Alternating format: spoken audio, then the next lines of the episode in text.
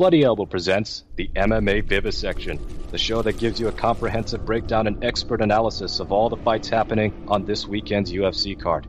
Here are your hosts, Zane Simon and Connor Rebush.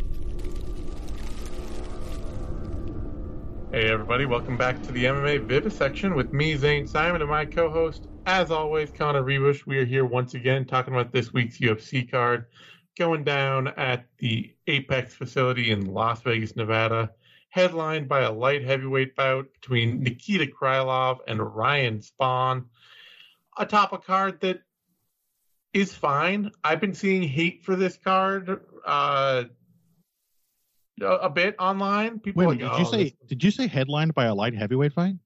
I know. Oh my God! Finally. Did you see that the stats somebody compiled of like UFC events since 2021, and like 50% of them are headlined by heavyweight or light heavyweight fights, and 0% of them have been headlined by flyweight fights. That is not — the flyweight thing is not shocking at all. Yeah. That the light heavyweight percentage honestly sounds low.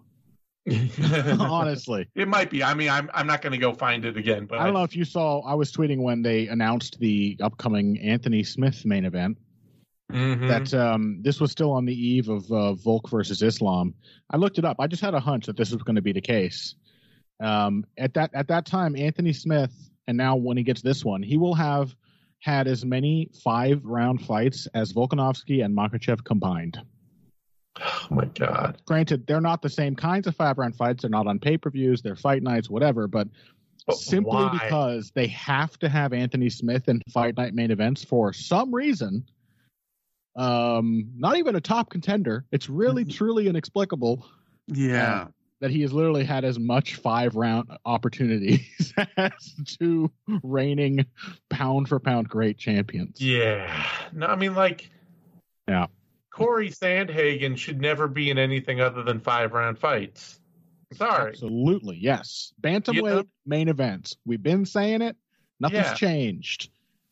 Every fight night main event. Bantamweights, featherweights, and lightweights. You can't lose. Yeah. They don't even have to be high ranked. They could be top 20, and it's still going to be a better main event. Last weekend's card, literally the main card started off quite fun. Mm-hmm. Light heavyweights get in the cage, nosedive suddenly until the main event, which was not a men's heavyweight fight, not a men's light heavyweight fight. And it's just, it's so obvious that it just tags the entertainment value of the product. Mm-hmm. And yet, I'll have the Buddhist middle path take on the quality of this card, which is the UFC has now succeeded in beating us to a bloody pulp. They have deprived us of food and emotional sustenance. We're abused. We're heartbroken. We feel afraid and trapped. And so now we look at this card and we're like, oh, it's okay. Yeah. I would say that had the year started with good cards, we would be complaining about this. Yeah, but since we just had last week and the 3 weeks before, this feels all right. Yeah, this card's fine by that standard. In context, it's fine. Yeah. Even decent. Look, remembering the orphanage from which I was rescued, boy, this workhouse sure is well. Yeah, oh my God, there's raisins in this gruel. Right? Yeah. What a treat. Yeah, right. So it's not as bad as it could be. Anyway, the light heavyweights. It's a fine card, headlined by a light heavyweight fight between Nikita Krylov and Ryan Spann. And honestly, like, that is actually a really difficult fight to call. And is it? Mostly just because they're light heavyweights.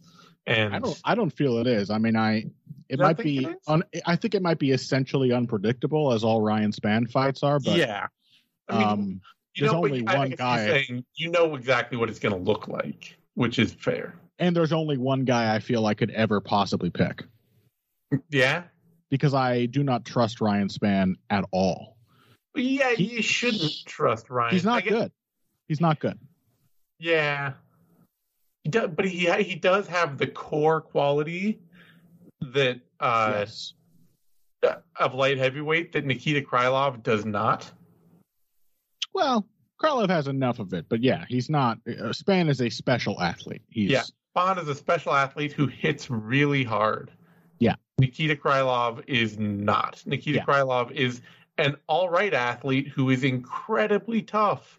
Yeah. And toughness is usually not the deciding factor at light heavyweight. Yeah. Because people hit so hard that even the toughest guys tend to get knocked out. Yeah, but it is the toughest factor at heavyweight, where Krylov used to fight, and Spann is at least as bad as the average UFC heavyweight. All of this is true. I'll just lead off with the pick here. Yeah. I got to pick Krylov, and it is mostly because the man has never been knocked out. He got exhaustion TKO'd by Soa Palelei. Yeah, I mean that is one of those fights where if you don't remember it, go back and watch it because it's hilarious. It's really bad. And if you do remember it, you will know that Nikita Krylov did not get knocked out in that fight. He just he exhausted himself so heavily fighting Soa Palelei. Yeah. That there was no human way that he could continue without dying. His heart would explode like a rabbit at a go-kart track. Yes. And then he was basically, the bigger man was on top of him in this exhausted state and essentially TKO'd him with a series of hammer fists of doom. Yeah. Like the most meaningless punches in the world, but it's like, I guess the fight's over because Krylov can't do anything. We need to stop it. Medically, cannot go on. Prevent an international crime scene. We need to stop this, not because you're taking so much damage, but because both of you might die. Yeah. And the audience members don't deserve. They deserve better than this. They should not have to keep seeing this. The MMA audience doesn't deserve better than that. We don't deserve shit. Yeah. Yeah. Which joke's on them, because shit is what we've been getting. Getting it anyway. But yeah, Krylov is insanely tough. He is very, very durable. Since the heavyweight days, he has also demonstrated really quite good stamina. Mm-hmm.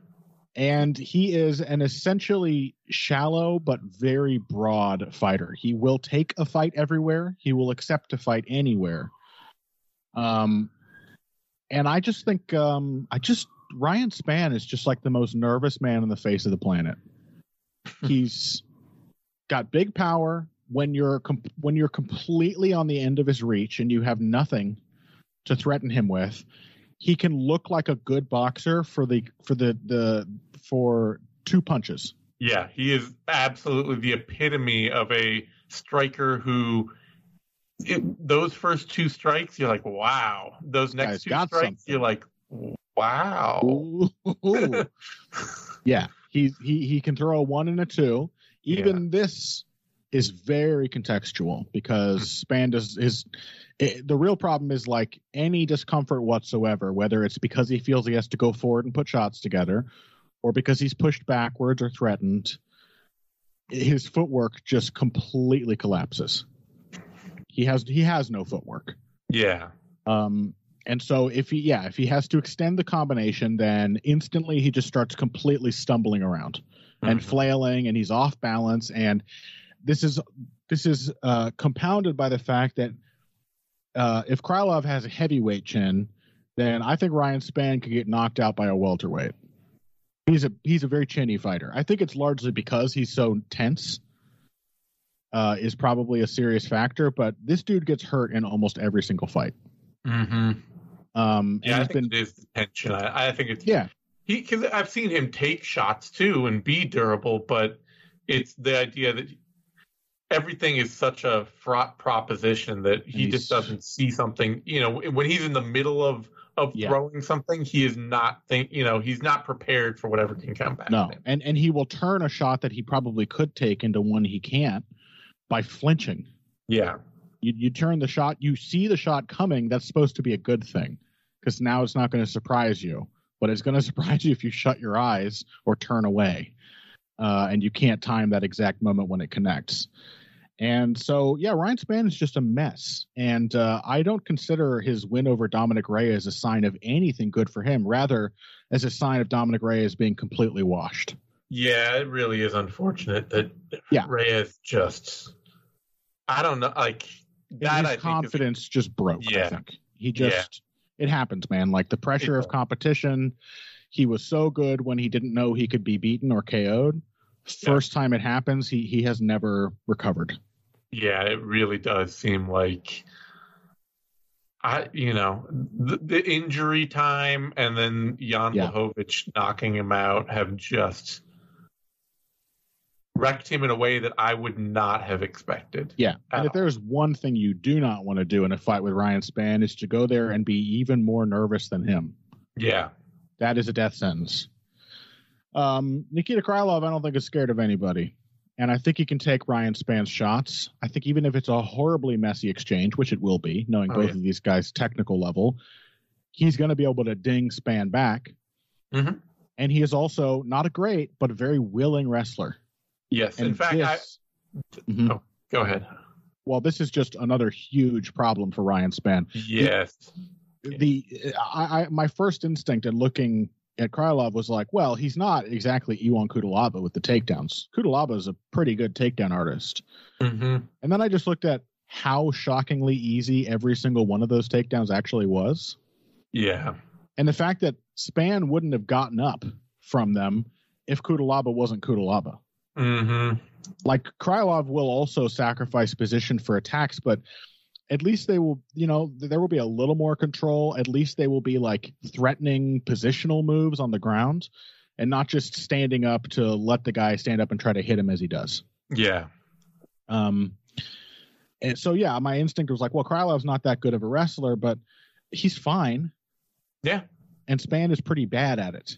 Again, the tension. I think he has a very common thing you see with like anxious, tense fighters is that their own leverage points get turned against them really easily.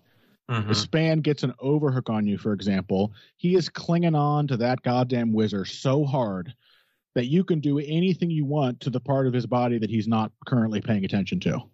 And because he's clinging to you, you get to then move around and he will take himself down. Yeah. Like if Spann gets wrist control and you just yank to the side, he's not going to let go. He's going to keep clamped onto your wrist and fall down holding it. He's that kind of tense fighter, even in the clinches. So I just have to take Krylov because I think the only way I would ever pick Spann is on the assumption that he's going to knock Krylov out.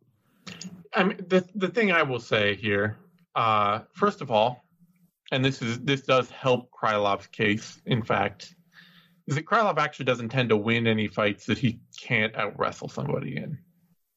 Like that's absolutely true. Yeah, that is in fact the actual. It's one of those things you see his high volume sort of karate style where he throws all these kicks. It's very formless. Yeah. Yeah, and he's got this sort of shapeless striking style, but it seems like you watch him for a moment, and you're like, oh, this is a guy who he throws a lot of strikes, and that's how he fights. Mm-hmm. He wants to be at distance, throwing kicks, lunging in with one punch or 1-2s. In a very karate-ish way. Mm-hmm. And that's what he's trying to do. And then you actually watch the fights that Nikita Krylov wins, and the thing that you'll see is that all of the distance, all of the lunging in, all of it leads to him getting takedowns. Yeah. And the real place that Nikita Krylov is actually happy and comfortable is on top of somebody in guard or in half guard, mm-hmm. just grinding on them. Which is why the vast majority of people who have beaten him are people he either cannot take down, like Ankalaev, good defensive wrestler, or people who outgrapple him. Yep. And, Spann does have – he's got that guillotine, or guillotine, rather. Mm-hmm. People say it both ways. I know. But – the part of me that knows how awful the French are when it comes to mispronouncing things doesn't want to get on the wrong side of the French. Yeah, and actually, if you're French, we're probably still not saying it right. Oh it's guillotine or something. Guillotine. There's some weird vowel sound in there, some nasal business. Yeah. Why don't the French and the Portuguese get along better? They both got stuffed noses. But, there are definitely moments where Spann can jump on something and make something happen against Krylov. He will have moments in the scramble, and Krylov will let him scramble because Spahn is big and strong. He, I am sure, will get up at least once. Oh, yeah. Mm-hmm. I think the worry for me with Krylov is that while he has never been knocked out, he really is right there on the end of punches. Like, if we're talking about the big, you know, the point where Spahn looks good and has his most functional power is if you're out there on the end of his strikes to get hit. Yeah. Nikita Krylov is that dude. Yeah, and he's going to be throwing kicks without any setup, and Spann is going to nail him with straight punches while he's doing it. Yeah, no doubt. Yeah. It is not hard for me to see a world where Nikita Krylov just gets sparked. Sure. Anyone can get knocked out, no matter how good the chin. Yeah. And but like you're still looking at a problem of a probabilistic issue here. Like, is this the fight you think that Krylov is going to get knocked out? How big of a chance do you feel you're taking to predict that this time, given that it has never happened or even come all that close before? He's just super tough. He is, and I just hate banking on like light heavyweight to be to be a division where it's like, well, the guy who does the right thing more often will win this fight against the guy who is bigger and hits really hard. Yeah, but these are guidelines. These aren't. I know they're not hard and fast rules. I know they're guidelines. I see the problem. I'm just struggling a little bit. I get the doubting Krylov. The question is, do you trust Spann? No, but my point is that light heavyweight isn't a division where you do things based on trust. Okay, you know? that's fair. It is a division where you get guys like, Dominic Reyes, who just run up the division, or Volkan Oezdemir, who just run through like 4 or 5 people, and you're like, oh wow, that dude is a truck. He's a menace. He's a killer. And then it's just like suddenly one person pulls one little thread and the whole game unravels right in front of your eyes. Yeah. You're just like, oh, wow. You know how Krylov beat Oezdemir? Oezdemir was scared and Krylov was not. Yeah. He ate a ton of damaging shots early in that fight. Right at the range and right in the way that Ryan Spann will land shots from and they just fought hitter, through it. A big hitter, but a much smoother puncher. Yeah. Than Ryan Spann, much more dangerous in the pocket. And yeah, I mean, I get what you're saying. This is a division where, against all odds, Johnny Walker was once again put together 2 wins in a row. Mm-hmm. But Krylov beat Johnny Walker, too. And Johnny Walker's pretty similar to Ryan Spann, as evinced by the extremely ridiculous 3-minute fight those 2 men had with each other, where they each knocked each other down like 3 times. And Krylov did exactly what we expect him to do here, which is he just went out there and took Johnny Walker down. And was like, okay, fuck it. I'm not playing with this. I don't need to. Krylov loves to grapple. Yeah. Yep. Does it every fight. And if it works, he tends to win. Yep. And yeah, I'll bank on that with you. I just there's that part of me that is, you know, it's the questions are real, and the distrust of light heavyweight is real. It is a division I hate to pick based on what should work and why. Yeah, Spann is he's the underdog. Though opened at +130, is currently at +141. Krylov opened at -150, is currently down at -171. Yeah, I get it. Spahn is more even, I would say, than the Cutelaba wrestling that was a concern.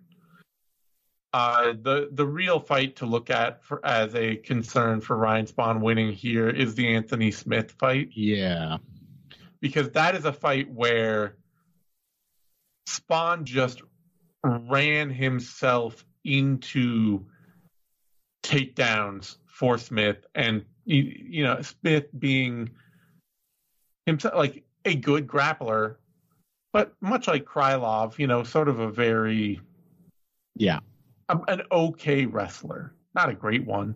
Mm-hmm. Spann just could not stop himself from getting out wrestled by Anthony Smith. Yeah. So. Yeah, 50% takedown defense. Yeah. According to stats. Two of those takedowns coming from, like, Devin Clark. Like, that's probably where a lot of the defense numbers come from, too. He stopped 1 of 3 from Devin Clark. Yeah. He stopped...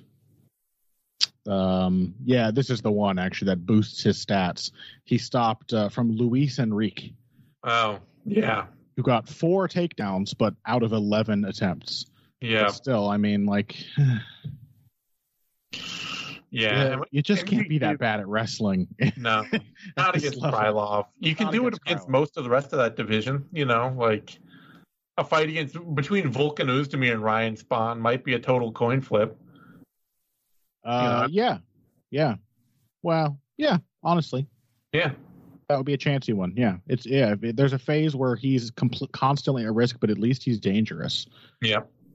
But that phase is not the ground. Yeah. All right.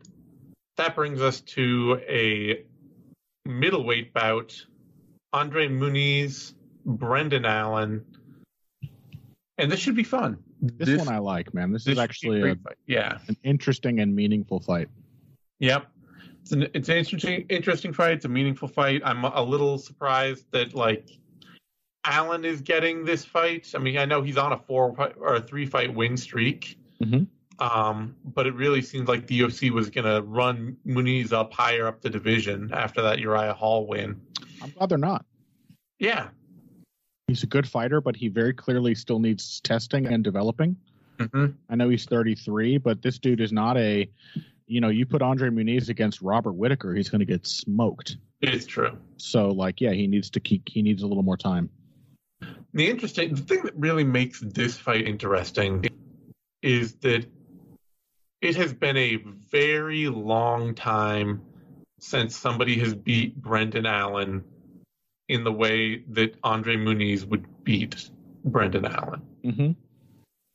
This is Allen at this point in his career has not been a dude that gets out grappled, and you know, even like very good grapplers, Krzysztof Yatko,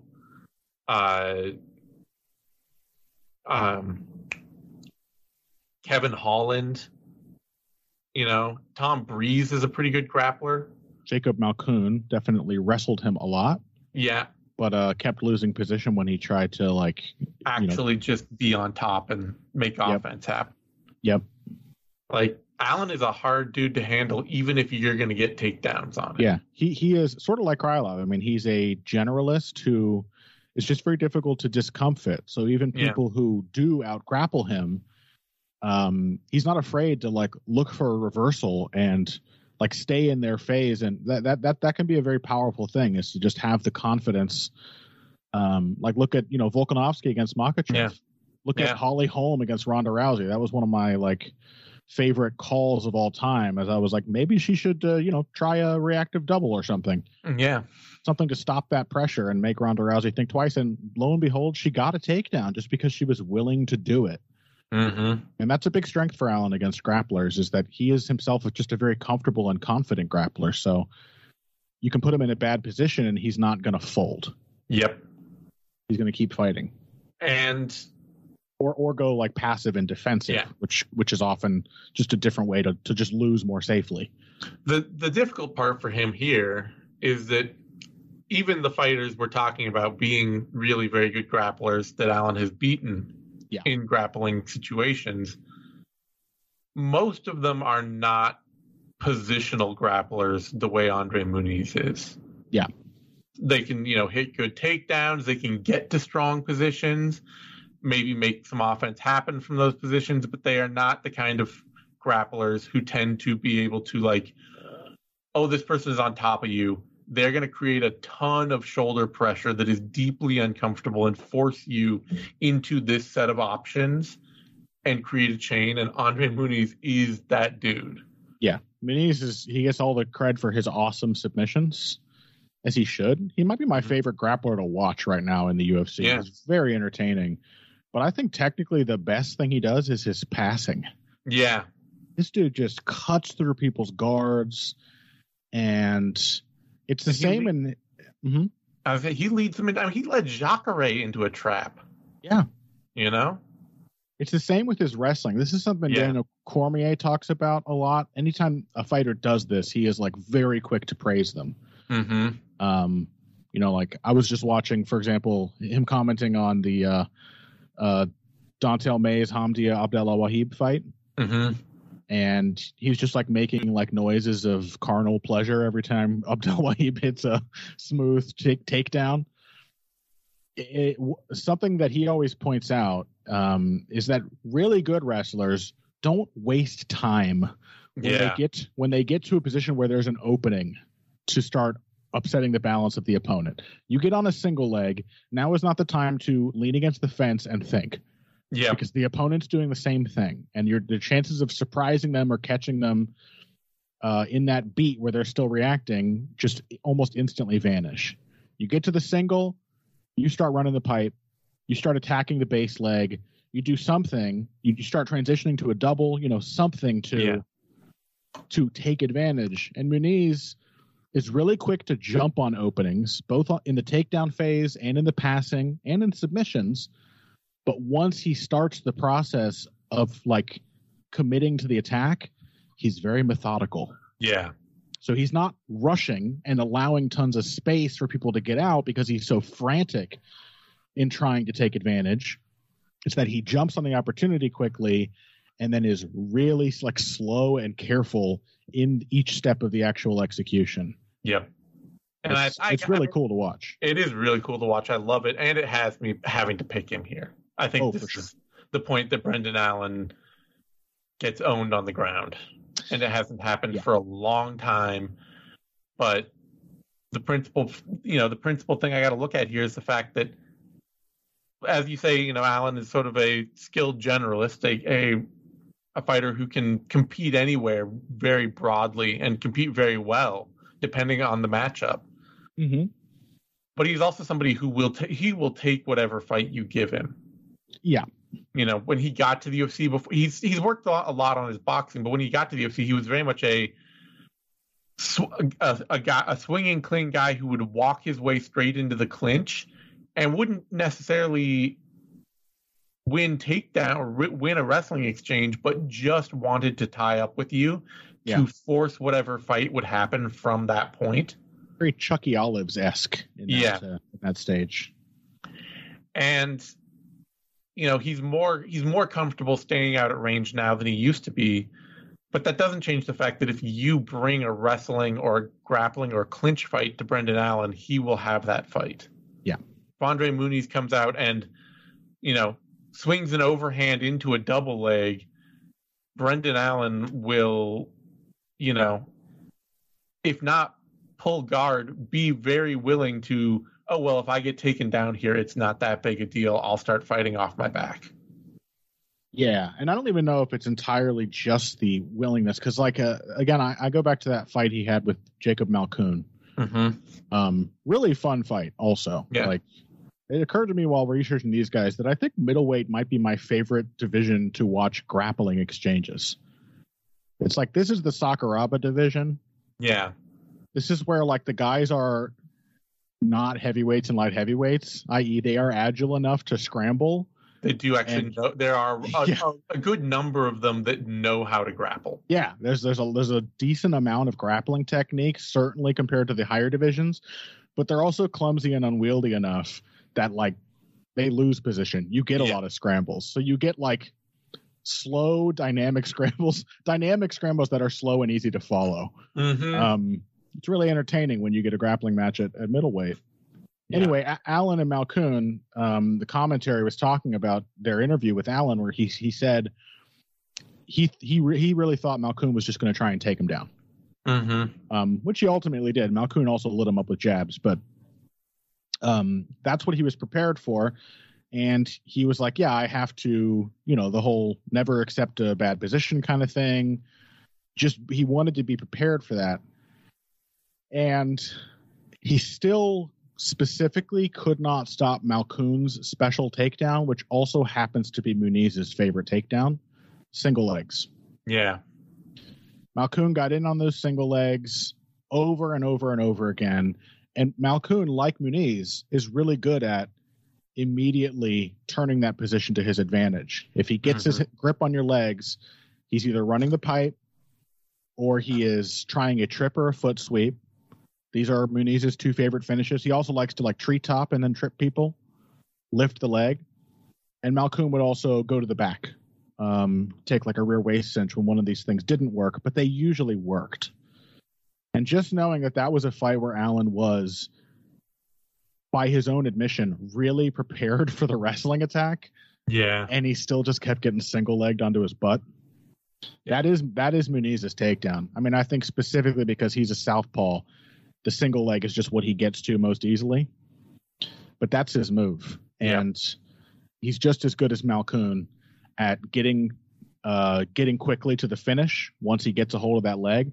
And one thing that he's definitely much, much better than Malkoun at is actually getting on the back. Mm-hmm. Because this happened like 5 times in Allen Malkoun, is that every time Jacob would try to put his hooks in, that would be the scramble where Allen would escape and would often get on top or would get right back to his feet. But he kept giving Malkoun his back. He kept giving him opportunities to put the boots in. Yeah. And Muniz is going to get it. He's a much better back taker. Now, the one thing I will add to this that I still think makes this fight interesting down the stretch, Muniz had a fight that was completely one-way traffic against Uriah Hall, and he was kind of gassed in round 3. Yeah. I mean, you could look at that Antonio Arroyo fight, too, that he won. Like, he is strong, and he is single-minded, but you know, also talking about things that make middleweight kind of the most fun division to watch people grapple in, is it's also a division where the guys are big enough to not just be clumsy, but to not, you know, they don't have endless cardio. They can't afford endless cardio. They can't scramble forever. Right. And Allen is a very well-conditioned fighter. Mm-hmm. I can't really recall a fight where I've seen him lose because he gassed. Yeah. I mean, in part, you know, we're talking about guys that are comfortable at all times in the cage. Exactly. Yeah. You never really see Brendan Allen. You might see him look a little frustrated or something, but you never see him look like fearful or, you know.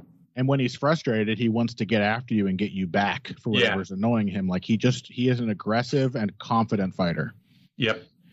And so I'm curious about that even like Andre Muniz is going to take Brendan Allen down very quickly, as he does everybody. But Allen is a good enough grappler that I don't know he's going to get instantly tapped. I mean, Muniz couldn't instantly tap Uriah Hall. Yeah. Although Hall is actually a really pretty good defensive grappler. Shockingly good defensive grappler. Yeah. But one thing that Hall actually did in that fight is he took advantage of one of Muniz's few weaknesses as a grappler, which is that he has favorites. Yeah. He wants to style on people. He, you know, this is not a Dagestani fighter. He's not going to go in there and just like, here are the 5 options I can have to crush you. Pick your poison. Mm-hmm. And I will beat you in whatever way you want to be beaten on the ground. As long as I'm controlling you, I'm happy. I mean, he's got to Uriah Hall's back. He could have choked him out. I mean, or at least he could have banked time testing Uriah Hall's rear naked choke defense. Yeah. Nah, he wanted that armbar from the back. Yeah. That's his move. He really, really wanted it. And Uriah Hall, part of the reason he survived in that fight is he literally just did nothing. He let Muniz mount him, did nothing, reached up, gave him the arm, just Derek Lewis style, just waiting for the scramble for the finish, for the submission, so that he could take advantage of that tiny little chink of light to scramble out. And it worked. Mm-hmm. And this would be a great opportunity for Muniz to show that once he gets a good position on Brendan Allen, he can just focus on keeping it and taking whatever opportunities are already there. But his tendency to try to force things, you know, Allen is a guy who, you give him a little space, he will win a scramble. He'll get on top. He'll get aggressive. And those scrambles alone, combined with the very few striking exchanges, again, were enough to gas Muniz. Yeah. So I'll be very curious to see the third round. I think Allen's a great test, but also you can't have a fight where you know Muniz is going to get a takedown in the first minute and pick against him. Yeah, that's pretty much it. It feels like we've seen Allen really get good luck battling through really bad positions a lot in his fights, and this feels like the point where that luck runs out to me. Yeah, I agree. Muniz is just a little too good. Yeah. Odds on the bout. Muniz is the favorite, opened at -110, dropped to -181. It's currently down at -226. Allen opened at -110, jumped up to +156, and is currently up at +183. All right. That takes us to... I have to remember which tab has my thing. I'm having to do this on... Sakai Mayes. It's Sakai versus Sakai. I know. Don't try to tell me. You know, I'm the host now. I'm taking over. That brings us to a heavyweight bout. Augustus Sakai, Dontale Mayes, and wait, a heavyweight bout on the main card? I know. Who finally at last? Yeah. Okay. Sakai is kind of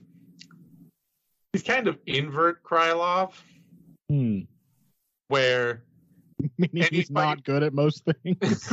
He's not good at most things. And any fight where he can get wrestled is a fight that he's likely to lose. Yeah. He's not a great wrestling defender. He's not an awful one by heavyweight standards. He's not good. Man, Spivak took his ass down with the quickness. He took him down in like 15 seconds with an inside trip. Spivak, as much as you have denigrated his wrestling in the past, is still like a top 10% wrestlers in heavyweight. Yeah, he's as good a wrestling technician as Nikita Krylov. Yeah. And so I'm saying, like, you know, Dontale Mayes isn't that kind of wrestling. He doesn't have Sergey Spivak takedowns. No. So he doesn't. You are really here in that fine line of, can a guy like Dontale Mayes, who's just big, beat Augustus Sakai because he's just bad? Yeah, this is honestly a very difficult fight to call, because Dontale Mayes, I think, really could be a very good heavyweight. Mm-hmm. He has a lot of, I mean, certainly he has the requisite durability. Yes, this is a very tough man. Yep. Certainly, he's bad enough at grappling to be a UFC heavyweight. Yeah, no, he's really checking the boxes. That excellent leg lock that Zergon had the idea to go for against Francis Ngannou, that worked on Dontale Mayes. Yeah, it did. Yeah, it worked very quickly. He heel hooked him. Yep. But yeah, Dontale Mayes is very tough. He's kind of gone, like, in that, despite his size, he's a big heavyweight. He's like really agile and well conditioned. Yeah. This is a guy who can do a lot, who can stay light on his feet and move around and throw power shots and get into tie ups and still be reasonably fresh in the third round. Yeah. No question. I mean, I know how I have joked that, like, Dontale Mayes looks like he walked by, he fights like he walked by an issue of Black Belt magazine once. Yeah. Yeah. But it is just kind of unfortunate that somebody didn't get to him with a better, with more technical training earlier in his career. I can't think of a fighter I would more like to see get with Henry Hooft. Yeah, yeah. I think Dontale Mayes would be really, really good in 2 fights' time with a coach like Henry Hooft. Yeah, somebody who's just like, okay, no, we're just going to do the jab and the cross and a kick. We have 3 moves. You're going to do all of them, and you're not going to try to do anything else but stand there and do those 3 things, or I will yell at you, and you will not get to go to McDonald's afterwards. we will have no heavyweight Kevin Hollands in this gym. Yeah. But that is how he fights. He's like, he's out there like Kevin Holland, like Alex Caceres, like he's probably hampered by his obvious athleticism, because, like, there's a bunch of cool stuff he can do that other heavyweights can't. And so he's switching stance, and he spins about 19 times per fight. He does. This is a guy who does like exploratory spins. He will spin like it's a jab, Yeah. Like, I'm going to spin, and obviously you're a heavyweight, so you're not going to, like, run in and hit me before I'm done spinning. And then I look at you. Like, how did you react to that? He will spin without throwing a strike. Oh. It's insane. Yeah. And all of his techniques are way too big. Way too big. This is a dude who shot in on Hamdy Abdelwahab. Didn't just shoot. He tried like a running like tabletop knee tap, some kind of insane dynamic takedown. Again, this is the kind of stuff he can go for that no other heavyweight would even be able to try. But it wasn't a good idea. No, it totally wrecked a very winnable fight for him. Yeah. Terrible, terrible thinking, and that this is his big problem. It's just an utter lack of structure, because you can see when he does basic, fundamental things. I mean, the sequence he hurt Abdelwahab with, pretty straightforward. Body kick. Granted, there was a needless stance switch in there, but body kick. He finds himself in range, and Abdelwahab hasn't created space, and so then just 1-2 down the pipe. Mm-hmm. Hurts Abdelwahab, busted up his eye, like just straight punches. He's fast. He's powerful even when he's not throwing hard, but he does overthrow. He leaves his stance behind. There's nothing connecting one technique to the rest other than his obvious athletic ability. Yeah. He doesn't knock many people out because he can't deliver anything consistently. Like, he can hurt somebody with one shot. For sure. And if he can get on top of somebody and stay on top of them, he can punish them because he's huge. Yep. But, you know, you're also looking at like going 15 minutes with Roque Martinez and,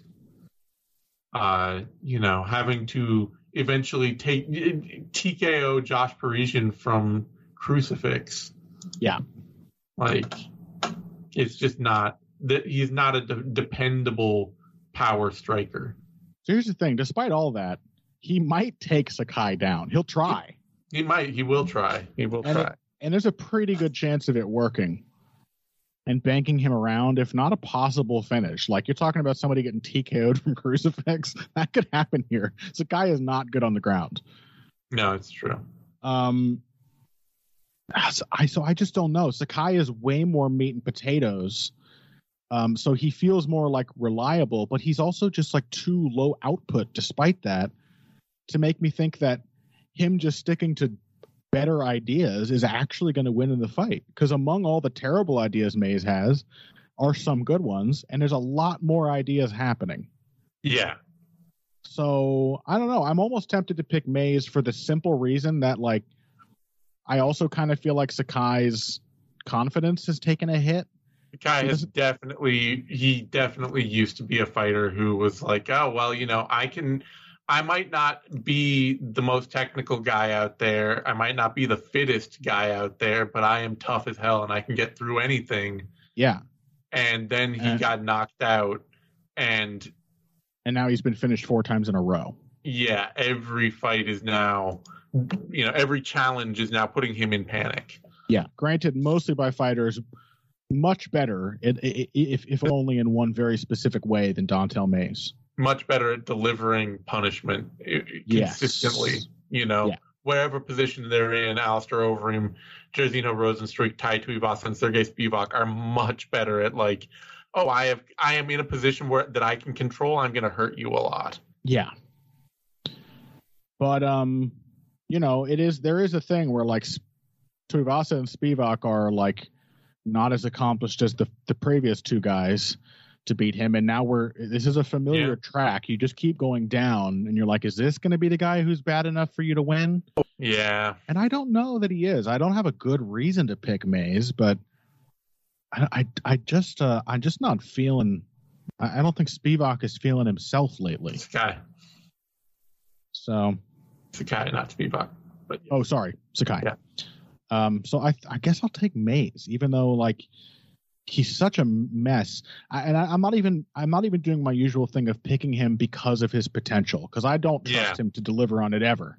No. I mean, if he's still at Bronx Hill MMA, and I mean, 31 is not old for a heavyweight. No, but, you know, he's been in the game for 7 years now, it is one of those things where you're like, yeah, we're probably seeing Dontale Mayes the way he's going to be. Maybe not. Like, heavyweight really is a weird division. He could have an entire second coming 5 years from now. You never know. Yeah. If he just sticks around and, like, keeps fighting and keeps training and keeps doing his thing, it could be Dontale Mayes could just suddenly be like, oh, you know, he's actually pretty good now. Yeah. That he's in his late 30s. Yeah. He's got the athleticism to have a very long tail on his prime. Yeah.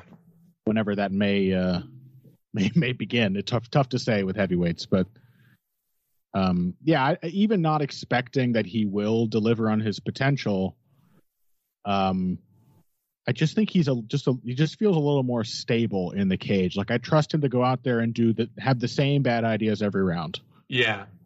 It's true. I just don't know what else to go on, really. I'll go with Sakai for this. This, to me, feels like a fight that he can win. It might be a fight he edges, like, yeah, just barely guts out, and you're like, wow, that didn't actually make me feel any more confident about you going forward. But Mayes' inability to hit the same spot, hit the same marks over and over again, mm-hmm, really make me feel like he won't knock Sakai out. And at that point, Sakai will do just enough work and, like, be able to slow the fight down just enough to pull out the win. How's he going to slow it down, though? Just, like, clinch and put Mayes on the cage and, like, just put his head under his head and just... Yeah, clinching him, yeah. Yeah. Because he's not, the thing is, he can sucker people into a slow pace at range because they're heavyweights, and he stays at a safe distance. But Mayes, like, has more freedom than your average heavyweight to just keep trying things as long as they're at range. But if you're expecting a clinch, we'll see. It's kind of interesting in a really weird way. I'm curious about where these guys are at. If this were opening the prelims, I'd be really happy with it. Yeah. You know? Yeah. As it is, it's going to be the hump day of the main card. Yes. Yeah. You're like, oh my God, still 2 fights to go, and this is what I'm watching. Which, you know, we've talked about it a bit in the past, but, like, there is an aspect that a good card has a little of everything, where you mix in, you're like, okay, that was an awesome fight. Sure. Now we have a really weird, bad one. And now I'm all keyed up again for the next good one. Maybe this can be that in a perfect world. We'll see. Yeah, it's weird enough. Sakai opened at +125. He's currently down at -137. Mayes opened at -145. He's currently at +112. I don't even know that, like, I would want to look at any props or anything. Like, I guess Mayes via TKO KO is only +200, which isn't, you know, way better than his +115 line. Who does he KO, though? Exactly. I guess, yeah, the crucifix on Josh Parisian. He's gotten regional stoppages at a regional level, but yeah, is Sakai shot to the point of being that? I don't... Too unpredictable this fight to make any prop bet or any bet at all. Yeah. Close to dead even, gamble, but you know. Well, yeah, but close to dead even sounds about right. And I really, I just unless you're out there listening and you have a super strong read, like, first of all, tell me what it is. Yeah. But yeah, this looks like too close to call. Honestly, a coin flip fight. Yeah. All right, that brings us to a woman's flyweight bout: Tatiana Suarez, Montana De La Rosa. The other real highlight of the card, even if the matchmaking is not interesting, it's getting to see Tatiana Suarez again is enough to have my attention. And this will be, I think this is a really well-booked fight for that, because, you know, Suarez, she made her bones as a dominating wrestler at 115 pounds. Mm-hmm. She did it in a division where she had that size and strength advantage. Mm-hmm. And she's giving up some of that. And she's a good enough technical, good enough shot chaining, good enough aggressive wrestler to make me feel like that'll translate just fine. Mm-hmm. But it's always a question for me with wrestlers. Like, Mm-hmm. You know, there's always an aspect of how much of what you do is just how big you are compared to the people you're fighting. Yeah, and this is all not even mentioning the other very obvious X factors, like that she hasn't fought in almost 4 years. And that her injury was to her neck. Neck and then knee, I think. And yeah, neck and knee, which, I mean, if you want to talk about something that can fuck up your wrestling shot, like your ability to get in on some takedowns, both of those are things that, like, A, you know, your knees are going to affect your leg drive. We saw King Mo, like, King Mo basically gave up on being a wrestler for the back half of his career. Yeah, and it's because they are classic wrestling injuries. Yeah. These are things that get pressured, which means that continuing to train your wrestling will continue to aggravate them. Yeah. So it can really change your whole preparation for fights. And the unfortunate part for Suarez, too, that we don't know, is that she was a really bad striker. Like, there's not a secondary skill to fall back on here. She could, you know, she threw some decent kicks. She could lunge in behind an overhand, but once Nina Nunes, like, went through the hell of a couple of bad rounds of wrestling against Suarez, that was not a good fight for Tatiana Suarez. Mm-hmm. After she got tired and after the wrestling stopped being an instant success, you know? Mm-hmm. Her striking game is not, you know, she's in that Ben Askren zone. Mm-hmm. Of like, some wrestlers are just never going to develop a natural feel for striking, and I would not at all be surprised if Suarez is one of those. Now, she's been away for a long time. She's had the kind of injuries that, you know, we just talked about King Mo. King Mo became a pretty decent boxer over to the point that he actually, like, you know, really kind of pigeonholed himself in really weird ways eventually. Yeah, but he had moments where he became a really pretty good boxer as a, I can't wrestle anymore, I got to do something else. Mm-hmm. Maybe that'll be there for Suarez, but there's no evidence of it at all so far. So yeah, we have no way to know so far. And Montana De La Rosa is, you know, we've talked, this has been kind of a theme so far. She is a fighter who, given the opportunity to do anything, she will do something. Yeah. You know, if you can stick her on her feet and just outstrike her with ones and twos, Montana De La Rosa will have that striking exchange with you all fight, and she'll lose it. But if you're not as good a striker as her, she will outbox you. If you wrestle her and take her down, but you're not as good a grappler as her, she will outgrapple you, and she will, you know, win those grappling exchanges. And if you're a better grappler than her and take her down, you'll be able to just out-wrestle her and out-grapple her. Yeah, the whole time. Like, she will just fall into... Not a strategist. Not a strategist. A very competitive fighter in any situation, but will always fall into whatever competition her opponent wants to have. Mm-hmm. You know, like, she had a good, competitive, tough fight with Macy Barber. Sure. And she kind of had that same fight with Andrea Lee, you know? And she just went 1-for-1 with Vivi Araujo the whole time and just got hit harder the whole time. Mm-hmm. She had a draw with Mayra Bueno Silva, who's now up at 135 and is a good finisher. Bueno Silva got a point taken away. Mm-hmm. She would have won that, but they're competitive fights. A classic test fighter. Yeah, a classic test fighter. And that makes this interesting for Tatiana Suarez. Suarez is in a point where she needs a test. Yep. She's been away. She's moving up. We need to know, can she bring a physical dominance to this fight? Because if she can, she'll beat Montana De La Rosa, because Montana De La Rosa will let her wrestle. Yep. But if she can't, Montana De La Rosa will hang in there, and she will, you know, she will find whatever grappling openings she can. She will find whatever striking openings she can. She will do whatever she can given the frame of the fight. And she'll do it for all the rounds. So I got to pick Tatiana Suarez. I think she's going to get the game. She's going to get the fight she wants. She's going to get the chances to get the takedowns she wants. But this is all about how, you know, how recovered. Is she still the same fighter she used to be? And can she be the same fighter she used to be up a division where she's not going to be as big a bully. Mm-hmm. Yeah, I have almost nothing to add. I'm very curious to see Suarez back. A lot of questions, a lot of fears about how her layoff and her injuries will have affected her. Mm-hmm. But really no way to actually say anything definitive about them. Yeah. And so I will just simply assume that she's going to look like Tatiana Suarez. And if she does, she is going to get a fight where she gets to do Tatiana Suarez things for as long as she is able. Yep. Yeah, I mean, De La Rosa, you know, her husband too, Mark De La Rosa, they really built themselves. They built themselves striking games for more athletic people. Yeah. And it's kind of too bad, especially for Montana De La Rosa, because she is such a good competitor.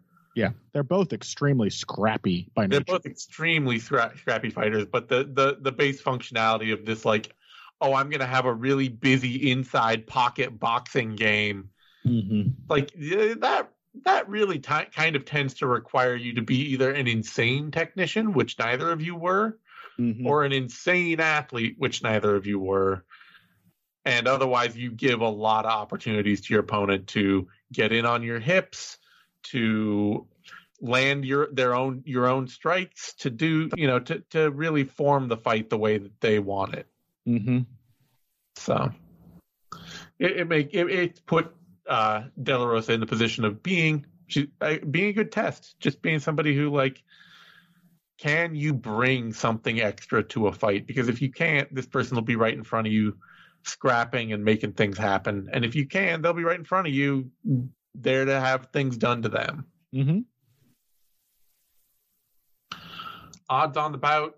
Suarez, I'm sure, is going to be a big, prohibitive favorite. Opened at, come on.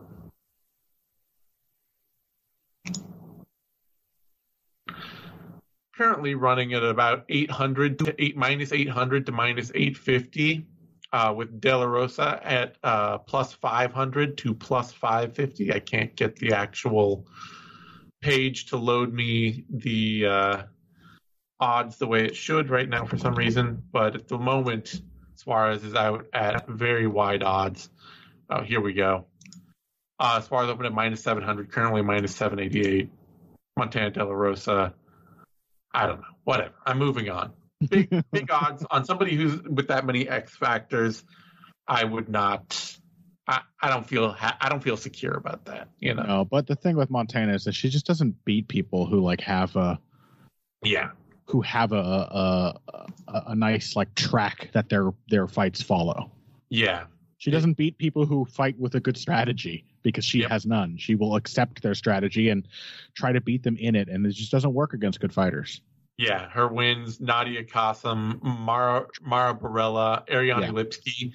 There are good athletes and bad athletes in there, but the big thing for all of them is they're very formless fighters. They're formless fighters, yeah. If you're a mess, Montana De La Rosa will very likely beat you, but you kind of have to be a mess. Otherwise, all she can do is compete. Yep. All right, that brings us to our final we have two more fights on the main card, at least, according to ESPN, rather, and Tapology. Mike Malott, Yohan Lainesse. This is a fun looking fight. Yeah. I'm not entirely sure what we're going to see here, because Yohan Lainesse, he was a Contender Series guy, right? Yes. Pretty sure he obliterated someone with a punch. Yep. He got signed and he was like, I'm the guy who obliterates people with one punch. Yep. And he fought Gabe Green. Yeah. Who, if there's a harder man to obliterate, I've not met him yet. Gabe Green is an extremely tough, extremely consistent, and aggressive fighter. Yeah. And this was a fight where I would like to think we called it in advance, because looking back, it seems very obvious. Yeah. We did. Lainesse just imploded. Yep. He went in there. He hurt Green. You know, credit to him. He did some of what he was intending to do. And then he panicked and gassed, and Gabe Green was still there being Gabe Green. Yep. And then Lainesse went into his next fight against Darian Weeks, one of our classic sort of, boy, you have so much potential. Why do you keep disappointing me, fighters? Yeah. You should be better than this. What's happening? And he fought a very different kind of fight. He wanted to be measured. He fought from the outside. I mean, he did a lot more retreating than I have seen in any of his other fights. Yeah. And circling. And it was a bit awkward. I mean, This is clearly not a natural style for him. This is a planted power punching fighter.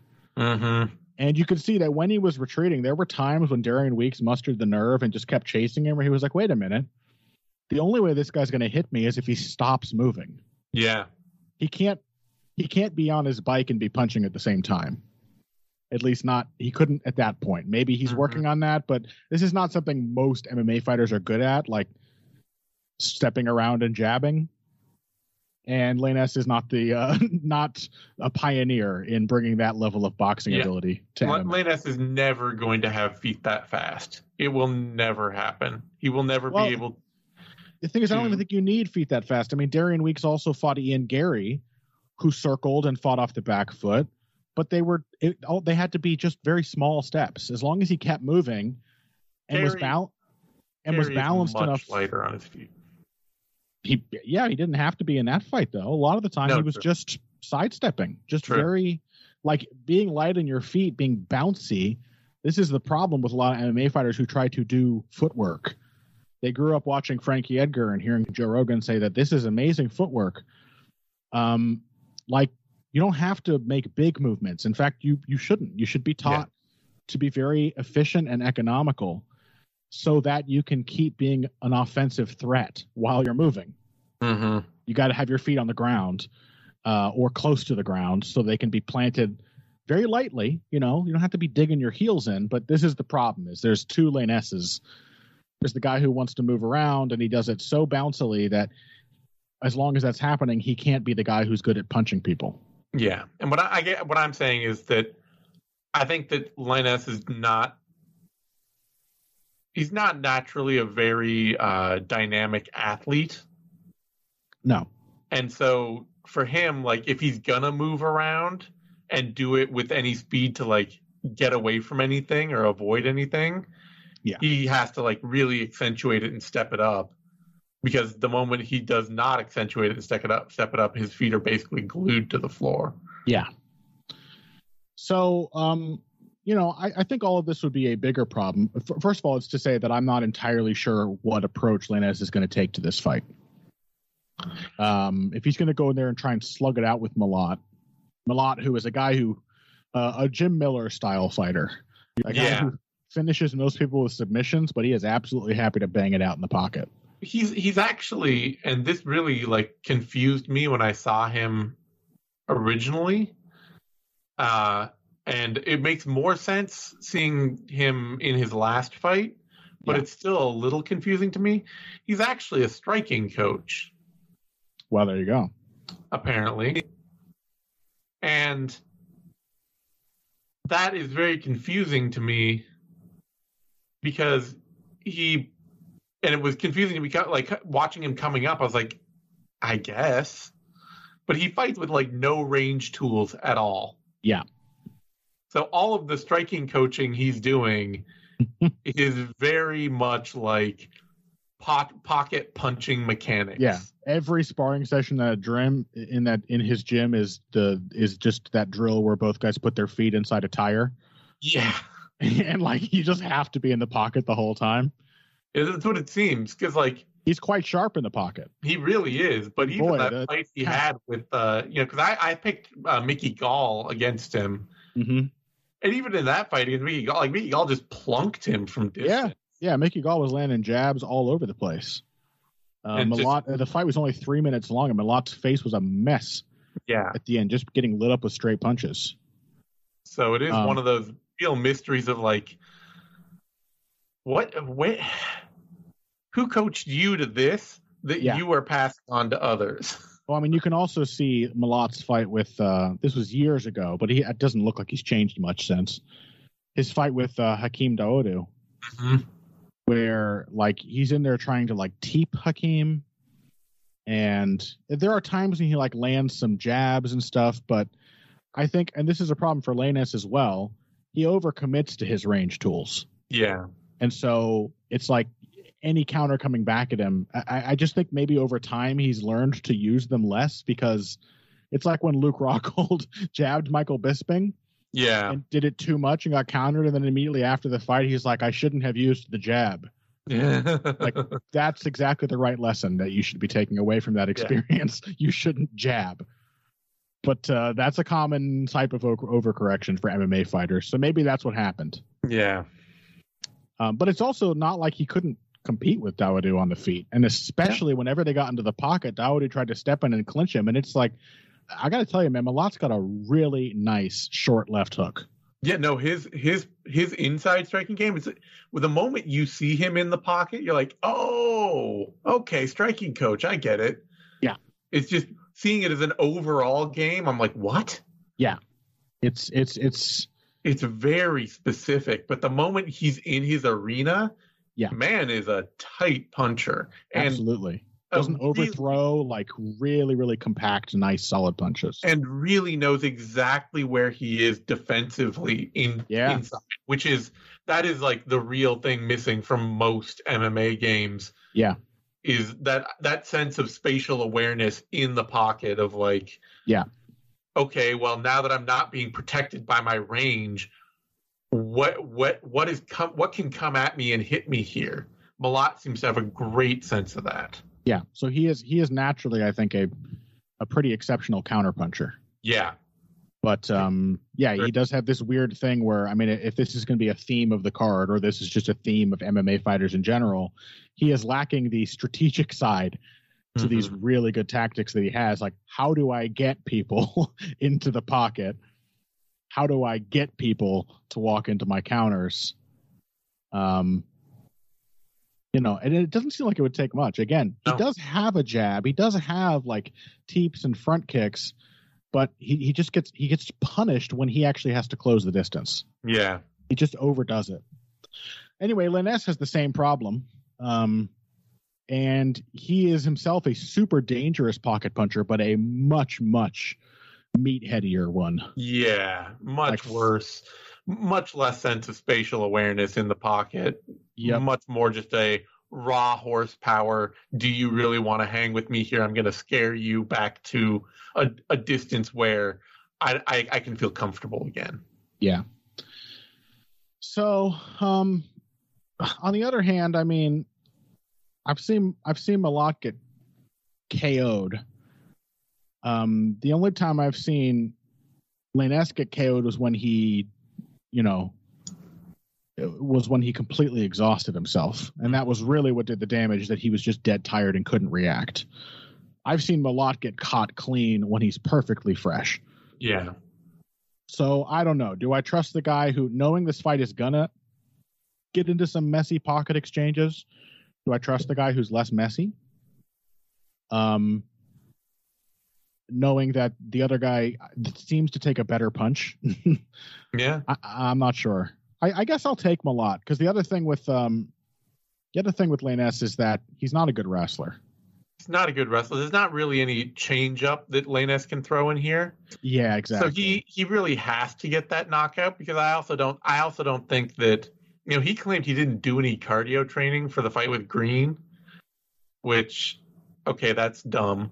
Good idea. Yeah. But also, his fight with Darian Weeks didn't show anything to make me think he'd solved that problem.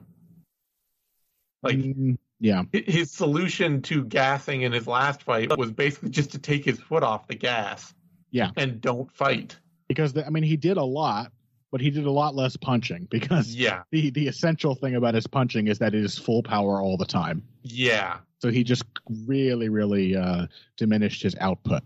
Yeah. And that to me suggests that he's going to find himself in a sea of trouble trying to navigate the best way forward for his career. Yeah. Where Malott, he might be a guy that gets caught cold every now and then.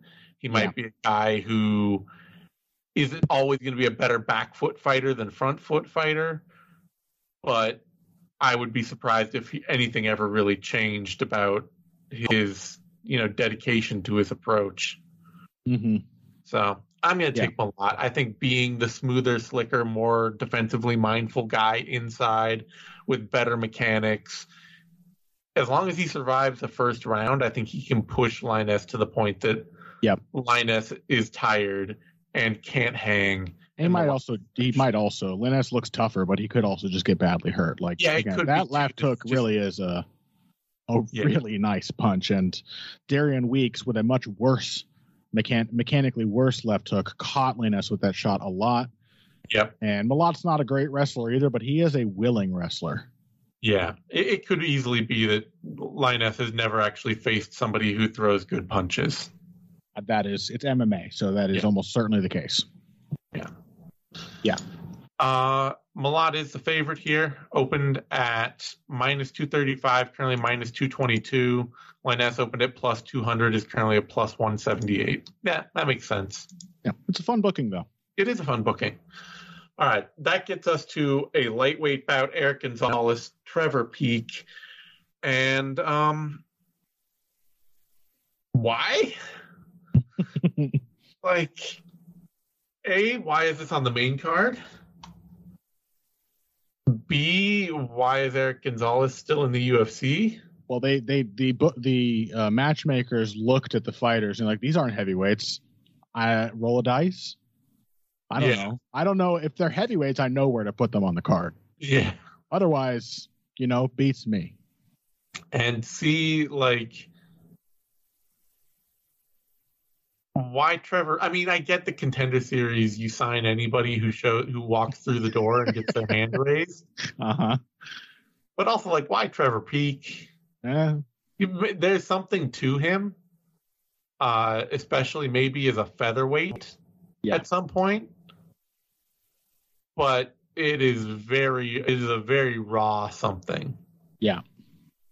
He's a guy with good physical tools learning how to fight still. Mm-hmm.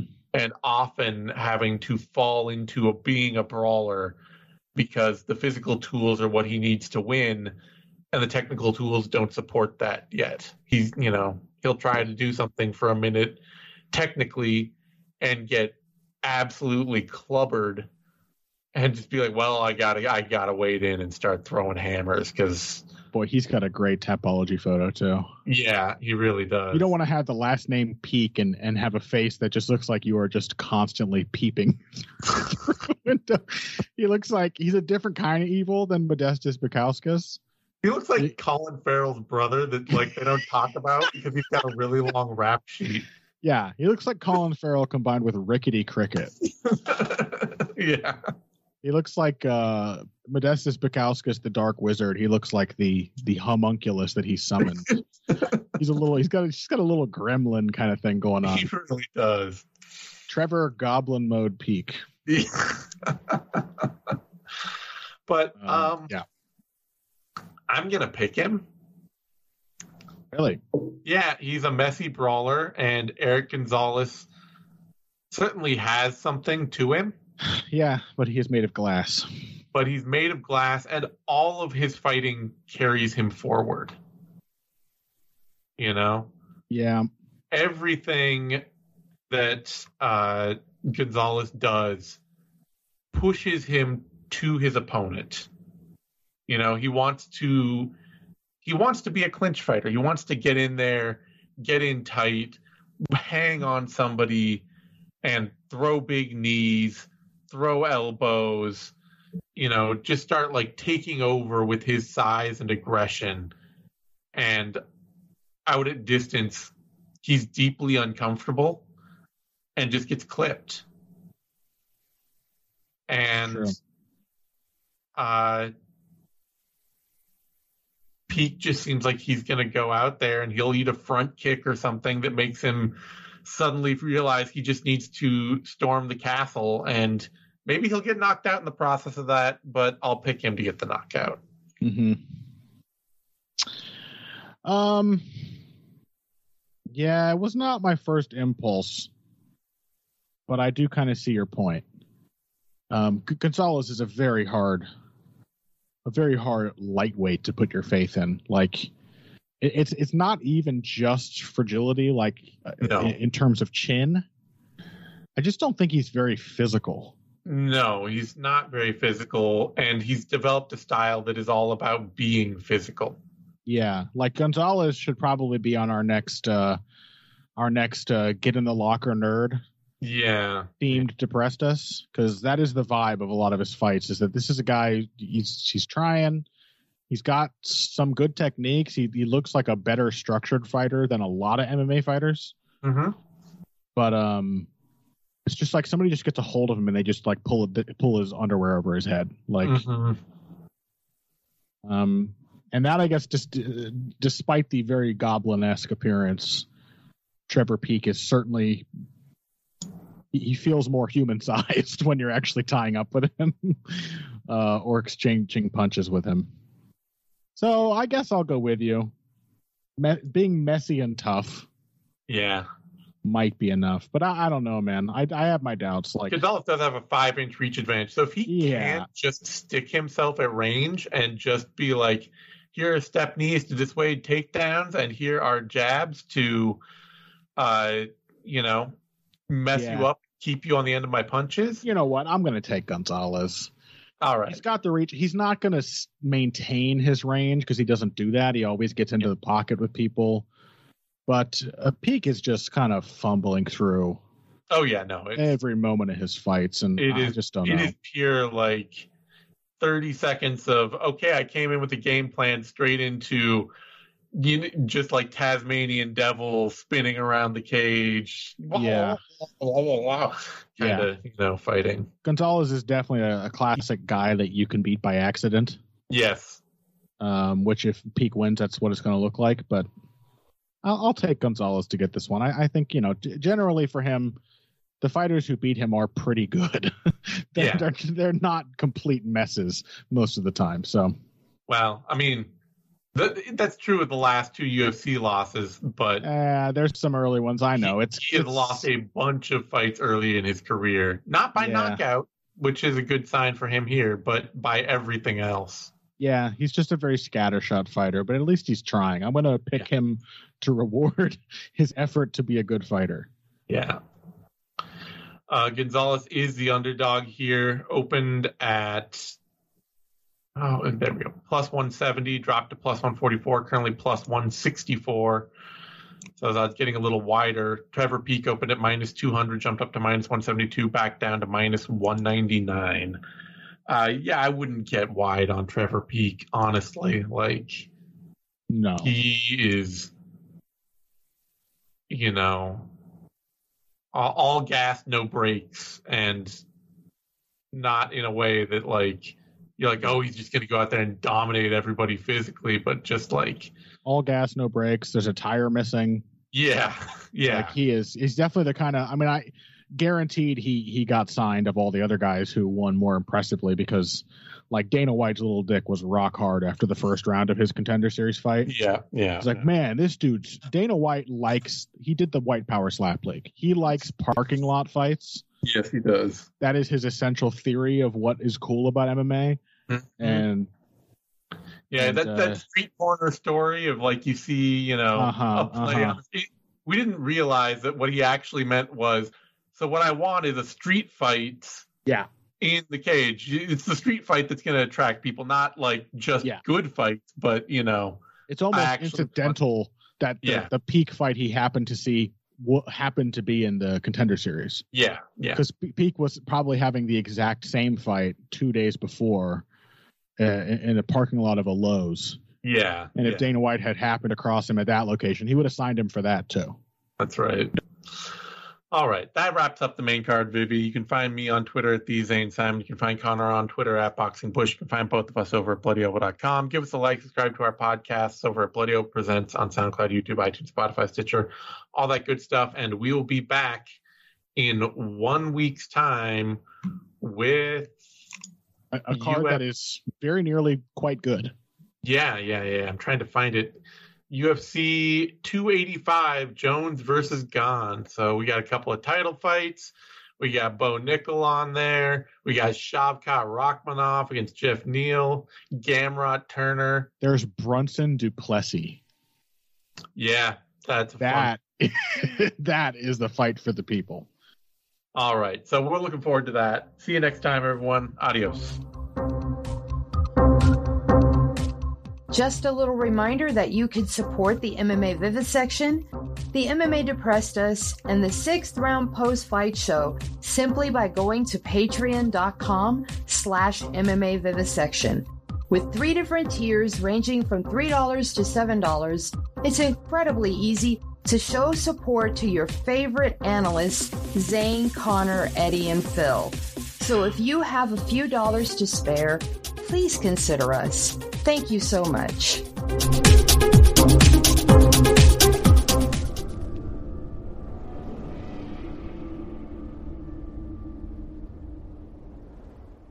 Thank you for tuning in to this Bloody Elbow Presents production. To check out more of our content, subscribe to our YouTube channel, which is titled Bloody Elbow Presents. We're also on SoundCloud, Apple Podcasts, iHeartRadio, Stitcher, Spotify, TuneIn, Overcast, Player FM, and Amazon Music. Just search for Bloody Elbow Presents and you'll get brand new shows throughout the week, including Care Don't Care, the Level Change Podcast, the MMA Vivisection, the Sixth Round Post-Fight Show, Sixth Round Retro, the MMA Depressed Us, Crooklyn's Corner, exclusive fighter interviews, Show Money, guest podcasts, the Hey Not the Face podcast, and radio-style play-by-play for every UFC pay-per-view. Be sure to follow us on Twitter at Bloody Elbow, Facebook at facebook.com/Bloody Elbow blog, and as always, on BloodyElbow.com.